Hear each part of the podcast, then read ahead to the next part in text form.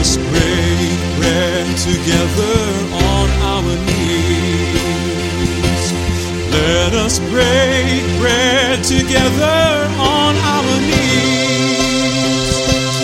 When I fall on my knees with my face to the rising sun,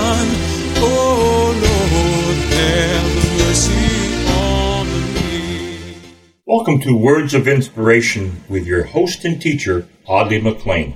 And now let's hear from Audley. I bring you greetings in the name of the risen Christ. Last week we spent time viewing events following the resurrection of the Lord Jesus. Well, I confess to you, I'm still occupied with those thoughts.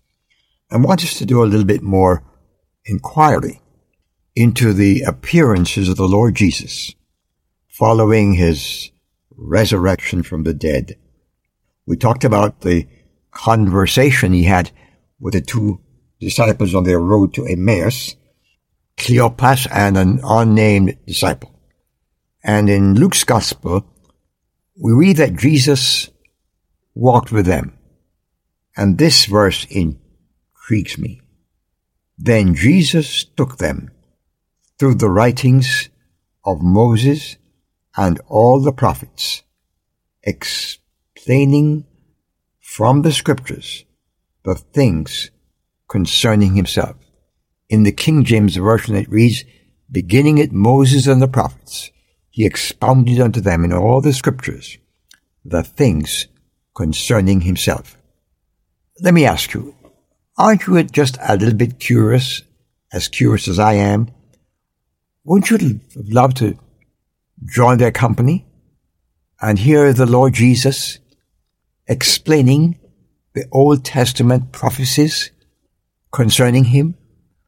I wonder how many of the Old Testament passages he quoted from or brought their minds into focus on.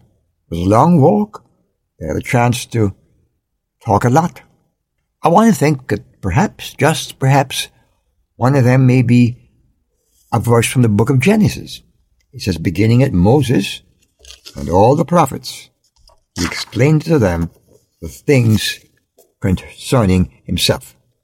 In Genesis 3 and 21, in telling the story of Adam and Eve and their failure before God, their disobedience, and their sudden awareness of the fact that they were naked, I can't properly explain the reason for that.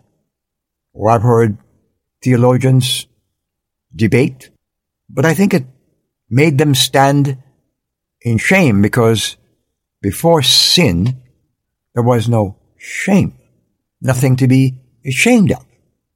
And God intended man and woman to be one, emotionally and physically. But this thing called sin interfered. And when the Lord Jesus entered the garden, it says after he talked with Adam and Eve, the Lord made clothing from animal skins and clothed Adam and Eve. I suggest to you uh, that he was thereby demonstrating what would happen, that a sacrifice, the animal's blood was shed, and the blood of the Lord Jesus would be shed to clothe us in his righteousness.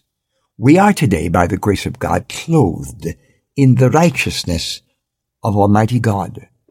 We didn't have a leg to stand on, but God provided the righteousness based on the sacrifice of our Lord Jesus. That may have been one of the scriptures. Tomorrow we'll tackle another one or two. In the meantime, think about these things. Amen. I've wandered